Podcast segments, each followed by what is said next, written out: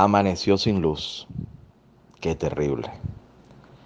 Cuando en la madrugada, por efecto de un corte eléctrico, se va la energía, se va la energía eléctrica, bueno, se va la luz.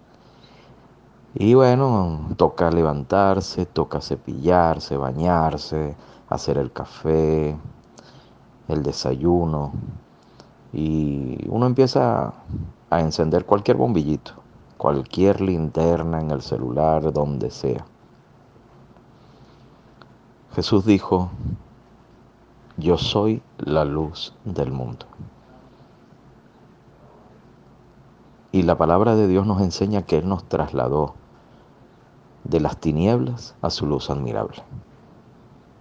Ahora, una vez estando los discípulos en la barca, habían dejado a Jesús orando y se desató tremenda, era de madrugada, alrededor de las 3, 4 de la mañana.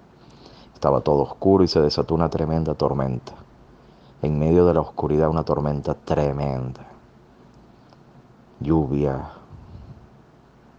Y Jesús empieza a caminar sobre las aguas.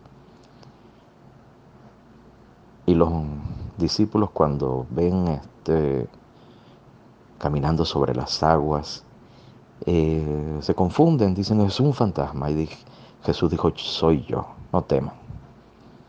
Está demostrado que la oscuridad, el, permanecer mucho tiempo en oscuridad produce ansiedad, produce miedo, impacta incluso los ciclos del sueño. Eh, empieza a haber más insomnio, etc. Y en lo espiritual este, sucede así. Eh, nosotros tenemos momentos de oscuridad, momentos donde amanece sin luz. Esos instantes terribles que nos suceden, eh, noticias que no esperábamos, eh, algo imprevisto, un sueño que no se pudo realizar en un momento dado, se convierte entonces en, en un momento de gran oscuridad. Pero si estamos trasladados a su luz, nos preguntamos nosotros. Bueno, eso es un, eh, es algo que está completo en Jesús, pero que necesitamos evidenciar cada día, evidenciarlo cada día. Estamos todavía en un mundo donde eh, hay oscuridad, hay tormentas, hay dificultades, donde existen las tinieblas y eh, nos toca pasar a veces momentos de esa naturaleza, como los discípulos. El cuerpo, el ojo humano, Em, se adapta eh, a la oscuridad. Las pupilas comienzan a dilatarse, a ponerse más grandes y de alguna manera comenzamos a ver en la oscuridad un poco mejor. Claro, no igual que cuando estamos en la luz, porque no diferencia, no hay colores, etc. Pero empezamos a notar y a poder caminar em, sin tropezarnos, eh, sin golpearnos con cosas.